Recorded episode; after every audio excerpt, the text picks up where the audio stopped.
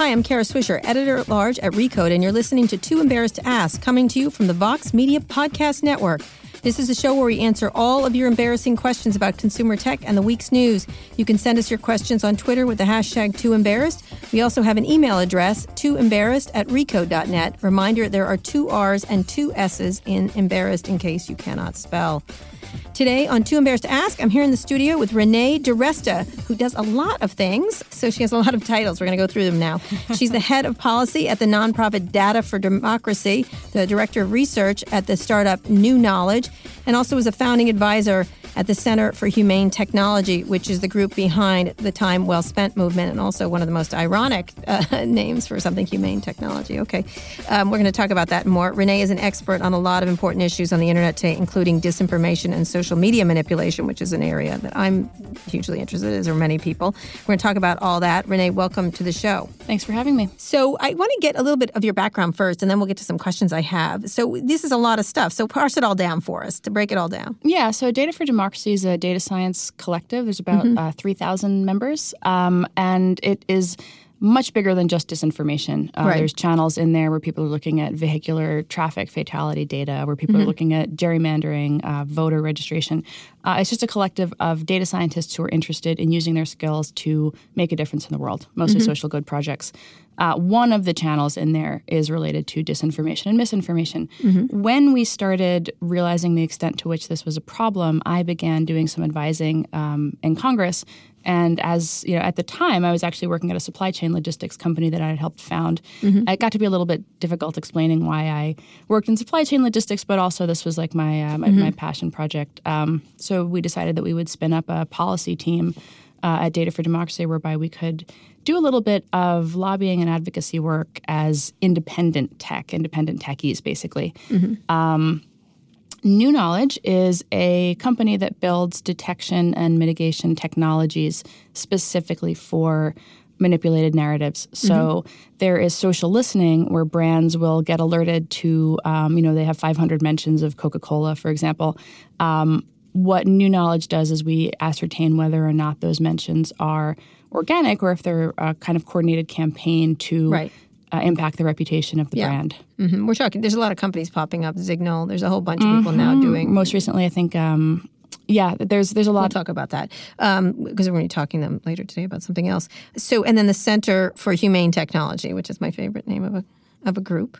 So I'm just an advisor there. Um, mm-hmm. My area of interest is mostly kind of societal mm-hmm. implications for a lot rather of the individuals. Exactly, rather right. than individuals. But of course, um, since societies are comprised of individuals, these right. two things are related. Right. Uh, so I spend a lot of time talking with Tristan about ways that um, we see specific design features consistently popping up time and time again across platforms. Um, being misused or co-opted in an abusive way and thinking about what are the better ways that that the technologies could perhaps have uh, that ethical design more clearly built in. Right. And what's your background? level. What your data data science? I have a computer science degree. I worked on Wall Street. I've had a bunch of different. right. Right. But but how did you get this area? Why? why how did I get into that? Yeah. yeah so in uh, 2013, I had my first kid. Mm-hmm. Um, I started looking at, uh, you know, you have to do that preschool thing here. You got to get them yeah. on the list a year early. Yeah. Um, I, I didn't want to be in a preschool with a bunch of anti-vaxxers, candidly, and I, um, California Department of Public Health. There's not that many. Well, yeah. you'd be surprised. Yeah. No, um, I have um, kids. Yeah. California Department of Public Health um, had the. Uh, had the per school data sets and I just downloaded them and uh, started looking at clustering and interesting oh, wow. areas in which, yeah, I mean, some of the schools actually had um, vaccination rates in like 35%. Whoa, really? Yeah, so it's, wow. you think you think that it's normal and, and overall population level it is, cluster wise it's not. This mm-hmm. is actually, you know, a great um, analogy to disinformation and, and how it's mm-hmm. targeted, right? It's really the vulnerable populations that, that mm-hmm. we that we look at. And I um, I got involved so in the downloaded the data. Yeah, downloaded the data. So there were vaccinated children near your children. okay. Yeah, it was an important thing for me. Right. I, I, just felt okay. like um, being in communities of people who had completely who different values. Science, yes. Right, exactly. Yeah. I wanted to be around people who believe in science. Right. Um, but what came out of that was actually the measles outbreak. The Disneyland measles outbreak happened in January. I had published my analysis of California's immunization problems in November, mm-hmm. and I called my congressman. Literally did that, you know, that thing called um, David Chiu, called Mark Leno at the time, mm-hmm. and said, "Why aren't we introducing a you know legislation to do something about this?" Mm-hmm. And they said, "You know, Senator Pan up in Sacramento is." And so I uh, started doing analysis of the social media conversation around the bill mm-hmm. because it was polling at 85% positive when the legislators were taking polls in their district and they were saying why are we seeing 99% oh, why is it overwhelmingly negative? Why am i being harassed? Um, mm-hmm. why am i getting death threats? Why am i having memes made of myself when i right. express support for this bill? Right. And so the way i got into all of this was really starting to dig into what was happening with that conversation. So the abuse of social media the abuse for... of social media. Now at the time it wasn't really bots. It was more of the manufactured consensus, um, concealing identity. Mm-hmm. At the time, it was more like weaponizing the kind of tools that people use for marketing mm-hmm. or turning everything into a marketing campaign. Right. Ironically, at the time, uh, Devin Nunes, um, who is now you know one of the yeah. top conspiracy pushers in Congress, one might argue. Um, one doesn't have to argue. Go ahead and say it right Being here. diplomatic. yeah, please don't. He's a crackpot. He is. He's a crackpot. But ironically, he was one of the first people who had uh, come out and said, you know, I'm really seeing this marked shift where my my constituents, it used to be 10% telling me that, you know, the government was listening to their radio um, and communicating, you know, the aliens were communicating with them. And now it's like 90%. Like, mm-hmm. what has happened? Uh, to my district, mm-hmm. so it's this is something that Devin politicians happened to his district, but that's another issue. Thank you, Devin. For, it takes a crackpot to know one. Um, so, uh, so, so you got interest in this issue, and, and yeah. it was largely manufactured outrage or manufactured. Yep, manufactured outrage, manufactured consent. Then which affects people.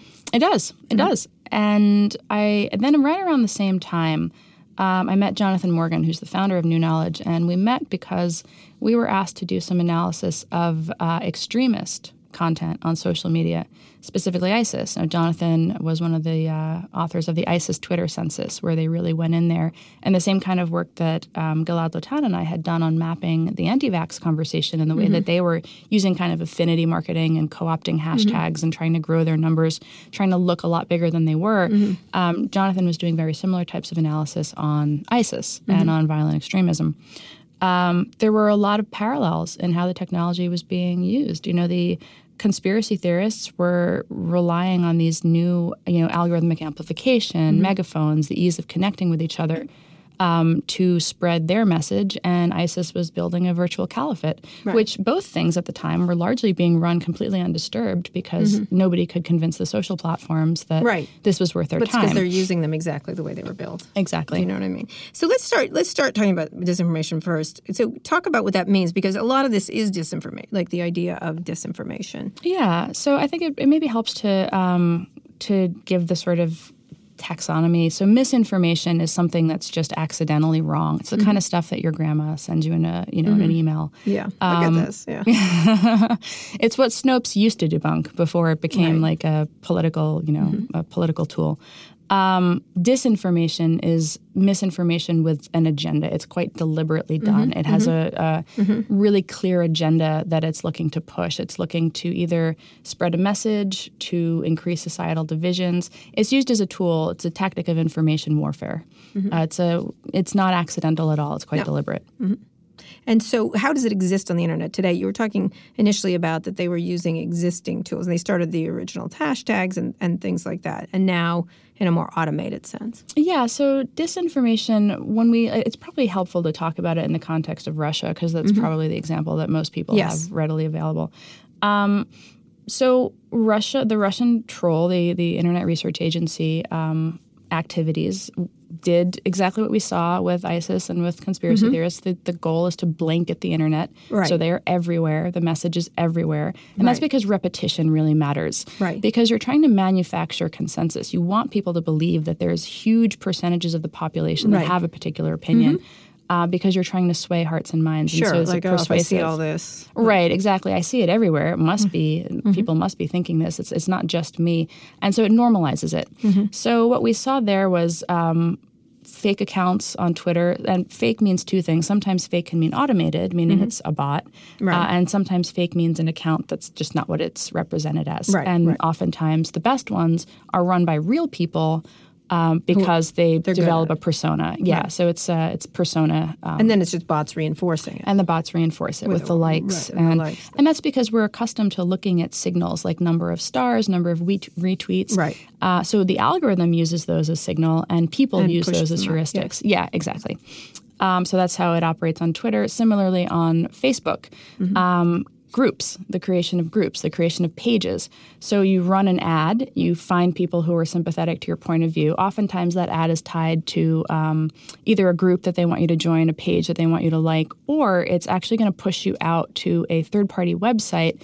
At which point, the Facebook tracking pixel will recognize that you've engaged and spent time with the content on that site mm-hmm. so that they can then retarget you in the future. Mm-hmm. Um, if they push you into a group, then you've effectively got an entire community around you of people who you think are just like you, who you think have the same interests as you, but some percentage of them are not what they seem to be. Uh, some percentage of them are in there to, mm-hmm. to convey a particular point of view. Right. Um, on uh, Google, you know, really it's YouTube that's probably the biggest right. culprit. 100%. Yeah, on YouTube, it's um, again the pushing of content, but content in a different medium. Uh, right. Uh, they had Vine accounts, so uh, they had Tumblr accounts. They mm-hmm. had um, they they had a promotion for Pokemon Go. Right. Uh, there was it's hard on Snapchat. it's almost impossible. You can't. I think it. it's less because it's much more no, it's fleeting. Curated. Yeah, exactly. Curated. Right. The stuff they allow, the discovery is all their choices versus yeah. so nothing gets on there. That's true. And then the fleeting stuff just doesn't it's doesn't impossible. Stick. It doesn't stick, which is interesting. It's designed like that, right? Which is what I want to talk about. So when you talk about this, you, you talked about the social networks that they didn't, they aren't paying attention to mm-hmm. it. Can you talk about that? Because I think I feel that, and I think you're 100% right. But most, but their their their stance, you know, Mark being in uh, Congress is like, oh, we take a broader responsibility now. Can you talk about um, that that responsibility and the lack of responsibility really yeah i really think there's there's been an evolution since uh, november 2016 i will say that had trump not won the election it's not totally clear to me that we'd be having the conversation no, we wouldn't. the yeah. same way yeah 100% um, the which is sad because it's actually really not a partisan issue mm-hmm. the russia uh, activity very much was. They quite clearly had a preferred candidate, and mm-hmm. that is absolutely undeniable. Mm-hmm. Um, but the Russians were one tac- you know, one actor uh, operating in this space. Like I've said, mm-hmm. there's a number of others, yeah. both on the right and on the left, that mm-hmm. are just you know domestic ideologues using social platforms to push an agenda. Right. So I think the responsibility piece um, it's tied up in a lot of internet culture. You know, back in the 90s, uh, there's the ads model, the idea that mm-hmm. information should be free. And so supporting it with ads is a great way to ensure that everyone has access. Right. There are a lot of really noble principles underlying the, the structural flaws that mm-hmm. exist today. Uh, there was, you know, when we were dealing with the ISIS stuff, there was the EFF arguing for if you take down ISIS content, it's a slippery slope. Right. You might accidentally, you might yeah. accidentally um, capture the content of someone who is mocking ISIS. Yeah, you saw that the other day. I think Sarah debunking from ISIS. Bloomberg had a great piece that shrubbery because mm-hmm, mm-hmm. Bush. Right, because of Bush. Yes, yeah, the beans I think was another one. Yeah. So there's these interesting, um, you know, the the you know, and for a long time, we've had this sense that because of American commitment to free speech, mm-hmm. a false positive is a terrible thing, right. absolutely terrible thing. Right, right, As opposed to a false positive is something that can be remedied, and we mm-hmm. can put frameworks in place to right. deal with those, to, right. to have transparency, to have things like Lumen. So it begins with a, a, laudable thing. It does. I think a lot of it begins with a laudable thing, with a real commitment to free speech. Mm-hmm. Um, what that became, though, that plus the combination of some legislative uh, things like uh, Communications Decency Act Section 230. Mm-hmm. Now, that act was created so that they were indemnified from yes. the content on their platform. We didn't want them sued out of existence because some mm-hmm. people posted some terrible things. Mm-hmm.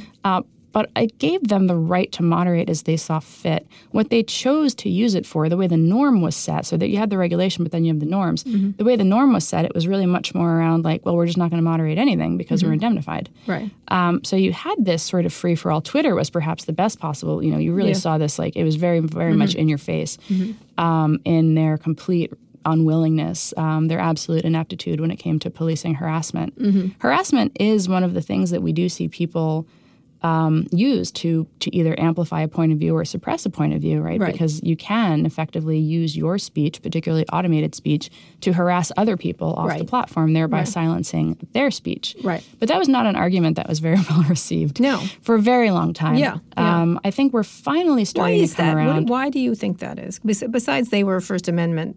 I think it's because they're all men and they don't get harassed that much. Honestly, I think it's the lack of diversity. I had several people at Twitter like, "Oh, I never got bothered." I'm like, and you yeah, know, it is remarkable. Um, I personally had, you know, pictures of my baby Mm-hmm. used to harass me, right, to try to intimidate Oh, me into being quiet, pushing Mm-hmm. them into harassment hashtags. And the response I got from the company was, "Well, that looks like a conversation."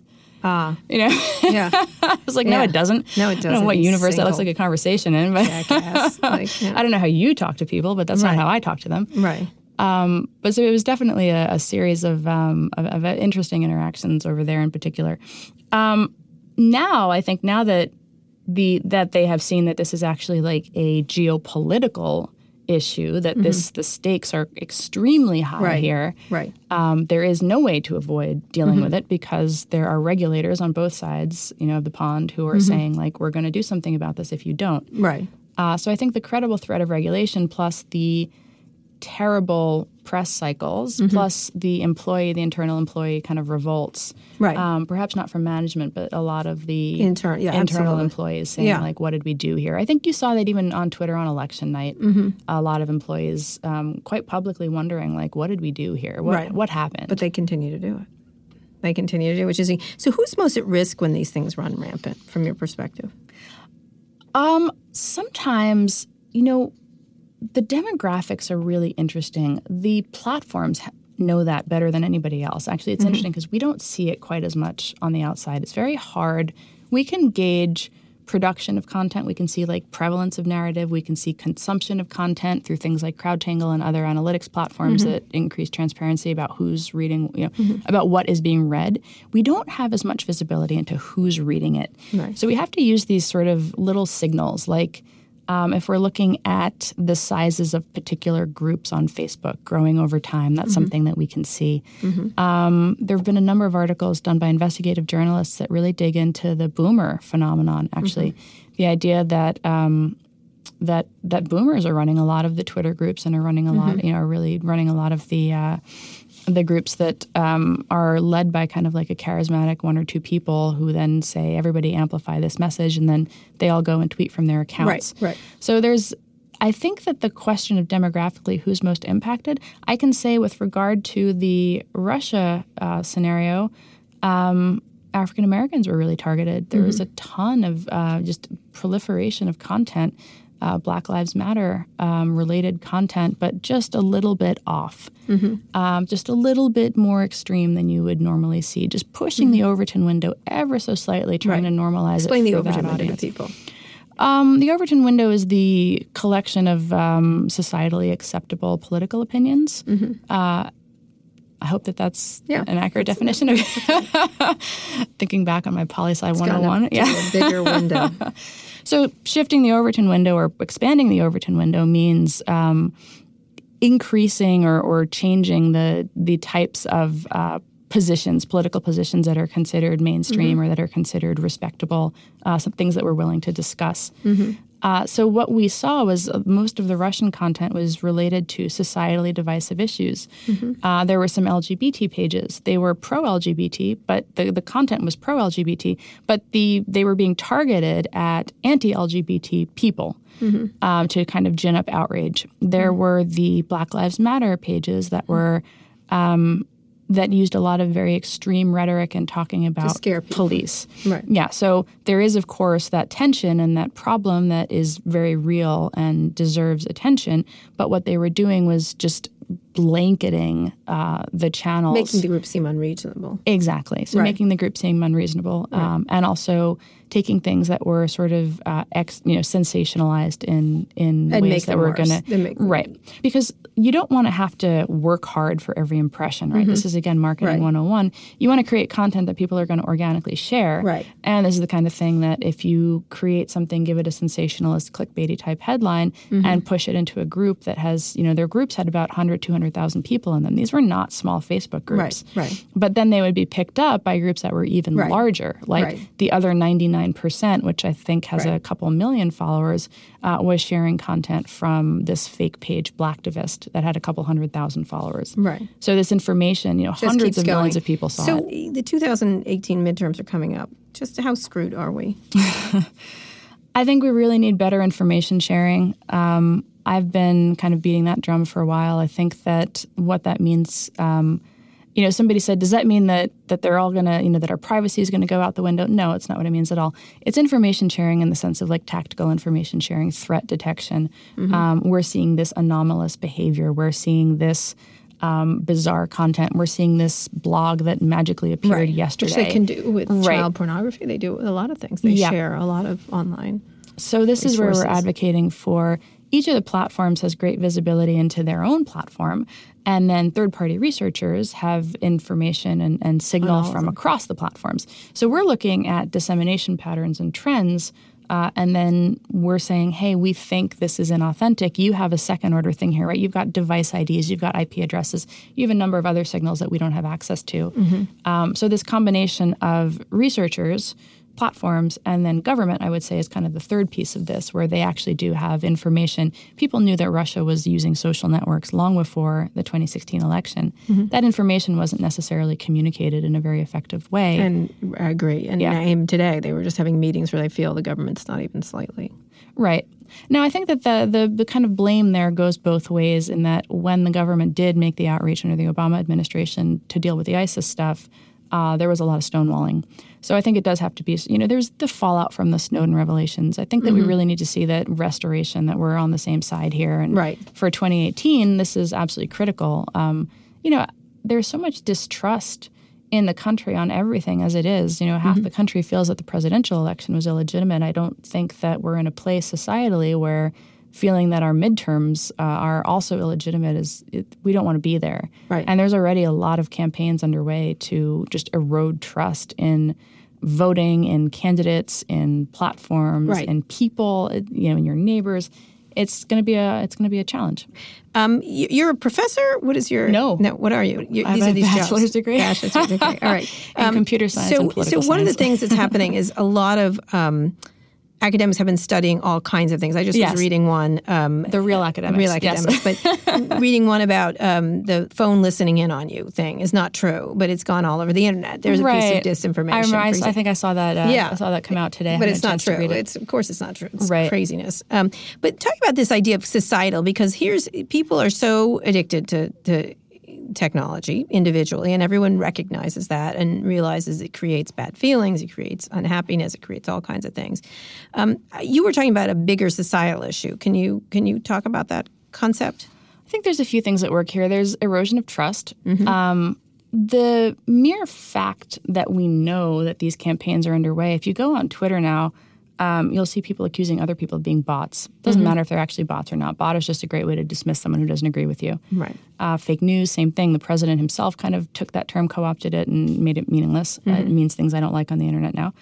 Um, so the way that um, that we relate to each other, the way that we relate to truth, the way mm-hmm. that we, you know, you need to have a shared basis of fact in order to create good policy. You can disagree about what to do with those facts. You can disagree about how to weight those facts, how to weight them in, uh, you know, when you think about um, cost benefit analysis as you're designing a, a, a mm-hmm. policy. But we used to all at least agree um, that people were acting in good faith and that researchers were legitimate and that there was such a thing as expertise. And I think that that's kind of gone out the window now. Mm-hmm. We have people like Tom Nichols writing books called The Death of Expertise. mm-hmm. Right. Um, I think that there's a profound division there. I think that one of the things that's challenging for people, and I wrote about this today, is you search for something. We've we've we've um, acclimated to the idea that the internet is a great place to find information. Mm-hmm.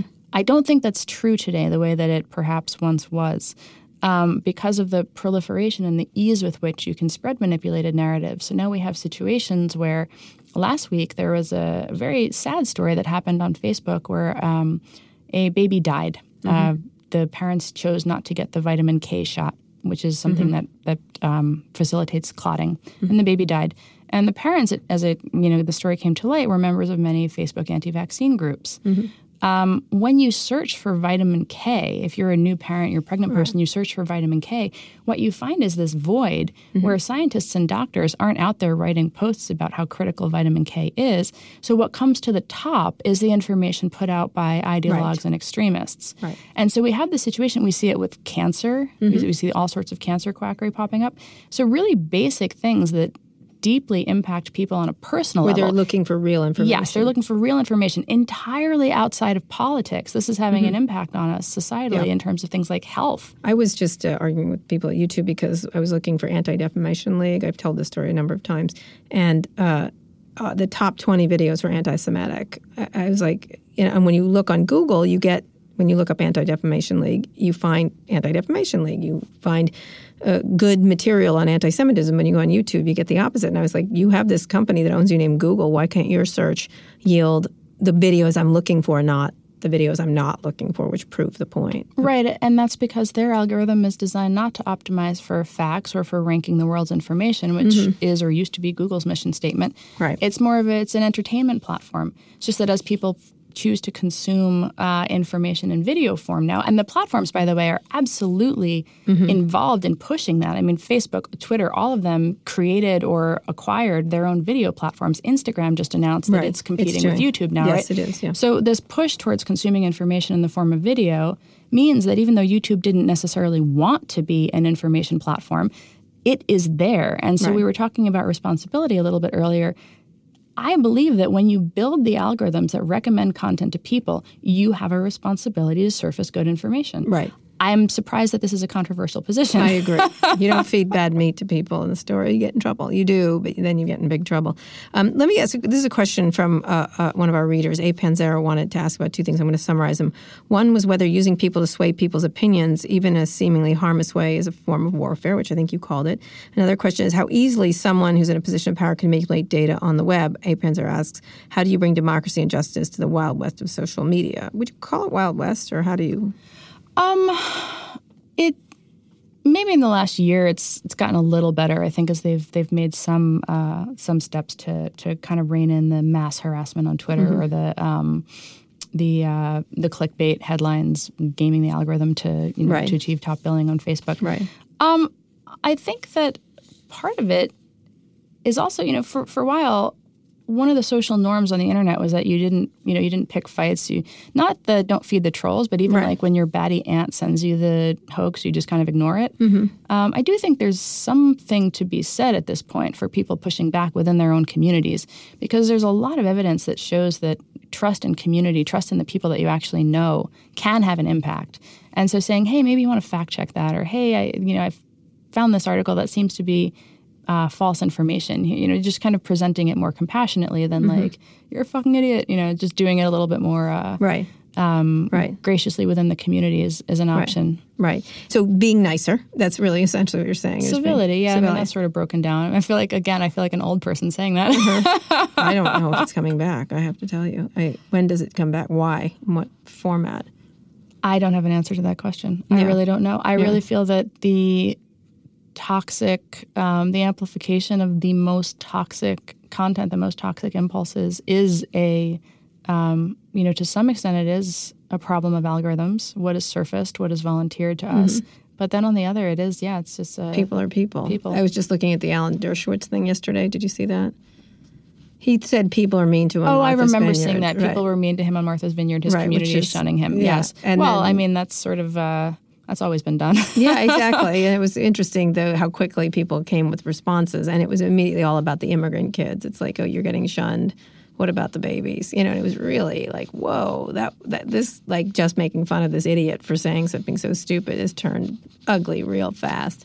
And it was being used. It was fascinating to watch, and it was all real. It was all true. He did say it, and he looked like an idiot. And but then it was used in ways I agree with. But it was it was a really interesting uh, issue. So when you think about the societal sickness, then um, I, I, hate to say it, what happens in a society that's addicted like this, besides becoming an episode of Black Mirror? that um, I think that is such a hard question. I, I one of the things that the platforms are looking at now is this notion of uh, healthy discourse. What are the metrics for healthy sure. discourse? Um, you could argue kind of better late than never. I think Twitter was the one who started this. They've got uh, five teams, all academics.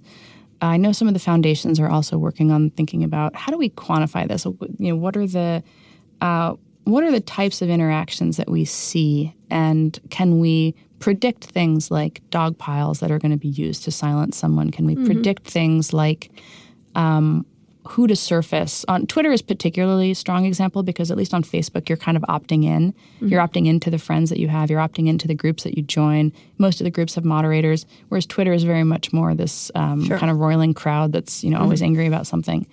Um, so the thoughts around how do we surface constructive conversation? I think right now they've gone very much to a kind of like almost like keyword moderation. I'll click into the the um, the little gray box. You know, they're calling it gray boxing now, gray mm-hmm. boxing, shadow banning. I'll click into the gray box, and sometimes it's just somebody who used profanity mm-hmm. in their reply to me, which was not directed at me, but it had mm-hmm. the mm-hmm. profanity. So there's, yeah. I think, a, a challenge in how do you not overly sanitize conversation? How do you not like inadvertently digitally tone police people, so to speak? Right um, while at the same time recognizing that the gray box is actually a very valuable tool for people right. who you know, for perhaps the restoration of like civility in, in conversation. Sure. Yeah, that'll be difficult. So, is AI helpful in solving these issues? Because that's that, that's they always keep sh- shooting that out, and and uh, talk about that issue. How do you get that? I would say yes. I would say it does have value. I, I think that um, I might kind of diverge from from some other folks at CHT on this particular issue. Yeah. And the reason that I do think it's valuable is because at scale, I don't think you can do this with human moderation. Mm-hmm. Um, yeah, you need 10 million. Right. They were talking about hiring 10,000. I think Susan would just give one of them, and I said, "You need 10 million. There's, there's no... I don't see any way that you do this with individual people. Mm-hmm. Also, I feel like we've we've seen evidence now that people who do get stuck with that job have you know serious psychological damage. They're right. looking at all sorts of terrible things on the internet, not mm-hmm. just like mean words. I mean, right. there's some really nasty shit that shows up mm-hmm. on these platforms, mm-hmm. and so, using AI as a way to flag, I think that there's an interesting opportunity here where we come up with a framework where first pass is done by the AI. I mean, it already is right now, let's be honest, mm-hmm. right? Right. Um, if there's a pass at all. if there's a pass at all. Um, but first pass is done by the AI, and then you kind of flag things for further review. That's where you have your people mm-hmm. who are presumably trained. One of the things that we've seen, you know, we, we talk about this, and me in particular, because I am in the U.S., from a mm-hmm. very U.S. centric point of view. Sure. But then you see these horror stories about literal lynch mobs killing people in India mm-hmm. because of hoaxes that appear on WhatsApp. Mm-hmm. Uh, Which is encrypted, so it's hard for them to control. Yes. And so there is. What do they do? What does Facebook do? Nothing.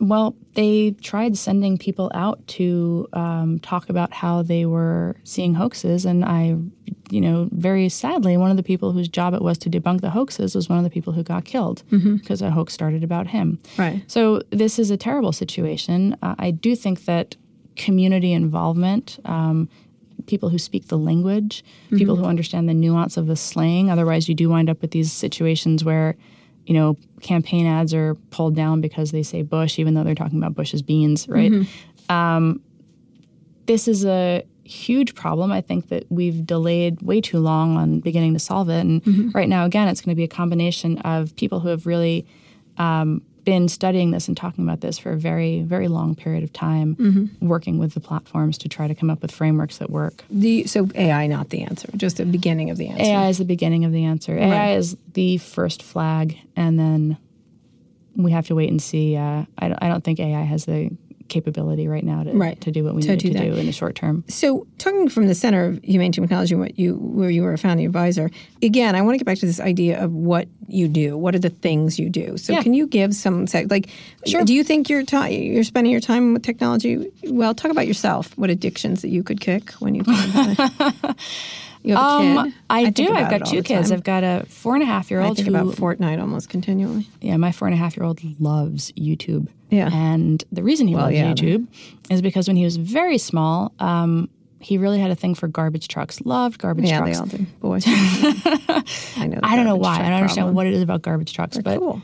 But there was this video that I found on YouTube, literally an hour long. Somebody filmed garbage trucks yep, across the I country. Know that video. You've seen this video, right? They set it to like you know metal, and it's like this enjoy. Loved that video, and that took us into Blippi, and then we had the Blippi channel. Um, and this is great content. This is really yeah. useful content, both from the standpoint yeah. of like, as a parent, I want to take a shower. Mm-hmm. I, you know, garbage truck. Unfortunately, right? I can leave him with the garbage trucks. The problem is now at four and a half, he understands that he can click this button and get away from the garbage trucks and get away mm-hmm. from Blippi. And then this is how I find myself dealing with like unboxing videos which target children, which is just this is you know not the biggest problem the world faces but in my house yeah.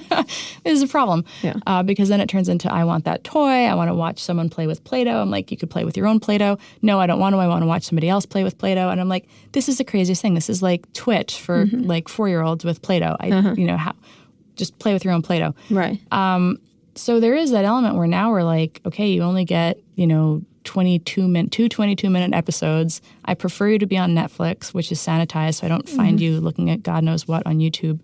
Um, i believe that that there really you know there's a balance there's a responsible way to use it but the problem is the autoplay on youtube in particular was really destructive in our house because it meant that he unless i was in the room at the minute that the video was rolling i would have to have a fight about how he just wanted to watch to the end. Right I myself, you know, outside of uh, outside of my little boy, um, I do that thing where you pick up your phone and you pick it up for a purpose, and you're like, I'm going to send an email to this person, and then you see the red button, you know, the red dot on yeah, like some like, app, yeah. and you're like, oh, is that red dot? yeah, yeah. And then you're, you know, you're four apps in before you realize that you just never did the thing that you actually picked up the phone to do. Right. So I, I do notice the intentionality uh, being mm-hmm. a little bit yeah amiss. Right. Um, I wouldn't say I'm addicted. I do believe I'm very much more easily distracted. Right, right. And well, that makes to, me uncomfortable. It's there to yeah. distract you. Like there's just one more thing. That's the yeah. Thing. Well, everything is competing for attention. Right. This is the this, this is the one really does right? get it. I can turn off a television. It's hard to turn off the phone. Yeah. You know what I mean? I can totally. actively turn off a television. Pretty well, it's easily. the pushes also. I get these, you know, the push yeah. notifications. Even when I try to turn most of them off, um, you know, you, you glance down because you're like, yeah. You know what I got that I actually found was thought was very helpful from a technological standpoint. I got a Ringly bracelet. Oh. Uh, my husband got it for me when I had our second baby. Mm-hmm. And it has his number and the daycare number and the preschool number. And so if one of those three people is calling me or texting me, it will buzz. And so it just gives me a little tiny like nudge on the wrist. There's no screen, there's nothing mm-hmm. for me to push or turn off. It just lets me know somebody important just called. You should probably pay attention. Pay attention or to that. texted you. Yeah, because that's the one area where I'm like, when you have two little kids, you need to be reachable. Right. Right. So yeah, you need to reach everything, just so you know, it goes on and on and on. And on. Um, so let's finish up talking about w- things people can do on these all these areas on disinformation, on uh, the use of the phones, on civility. Give me one tip for each of those because you're in all these areas. Yeah, disinformation. It's really um, they're preying on your confirmation bias, right? When mm-hmm. when the content is being pushed to you, it's something that that you want to see. So take the extra second to do the fact check, even if it confirms your worst impulses about someone you absolutely hate. Before you hit the retweet button, before you hit the reshare button, just take the extra 2nd mm-hmm. uh, until we get to a point where we don't all have to do that all the time, every minute right. of every day. Right. Um, so something comes in, uh, Hillary Clinton emails. If you're that side, like y- it's not true that you he said this. Yeah, I, I, think this is the um, you know it's like the benefit of the doubt factor. I think we've kind mm-hmm. of lost that entirely right. at this point. Right. Um, everything is the worst thing that anyone possibly could have done until five minutes later when the next worst thing right. comes up again. Right. Leaves people in a constant state of stress and you know emotional mm-hmm. upheaval. It's not healthy. Right.